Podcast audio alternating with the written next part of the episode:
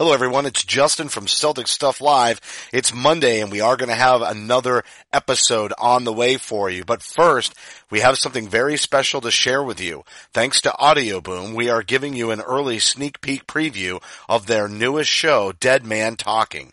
Dead Man Talking investigates the death row confessions of the famous railroad killer to see if he was lying in order to slow down his journey to the execution chamber or if he was even more sinister than anyone could have imagined.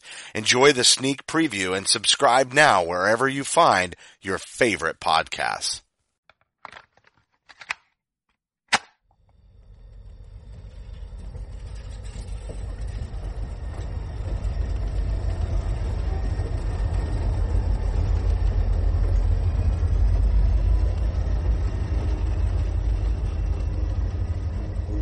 The train track itself from the parish home, I would say was maybe less than 50 feet.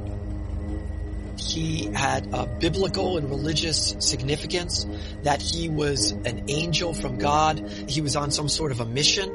The young man found brutally bludgeoned to death along a railway track. Found dead by the train track. Post-mortem lady had sex with at least Karen, if not both bodies. Holly Dunn and her then boyfriend Chris Maier were walking back to a party along railroad tracks in 1997.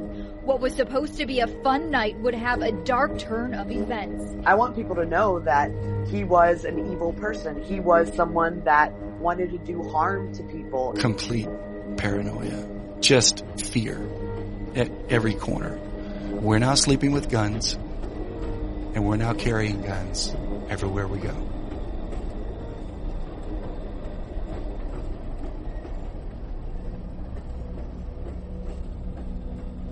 They called him the railroad killer, and for more than a decade he crisscrossed the US by freight train, jumping off at random and bludgeoning his victims to death with whatever blunt object he could find. Angel Maturino Resendez, alias Rafael Resendez Ramirez, is now on death row in Huntsville, Texas, and is scheduled to die by lethal injection. I first met Angel Resendez in 2003.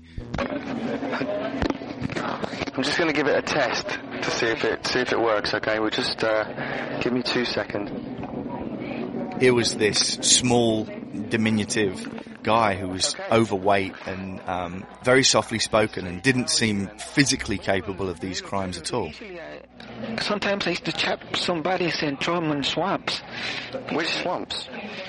was a little bit out of my depth in 2003. I was only beginning my career as a journalist interviewing inmates. What I wasn't prepared for at all though were his confessions. Resendez began to tell me about additional murders he'd committed. So she's in prison for murder. For murdering her husband when I did it.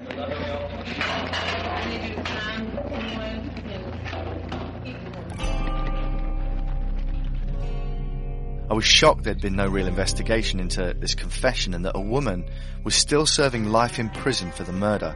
There is always that underlying thought that he could be lying, but then you have to investigate to the fullest. It would be easy for a body to go undiscovered for 20, 30 years. I mean, it happens all the time.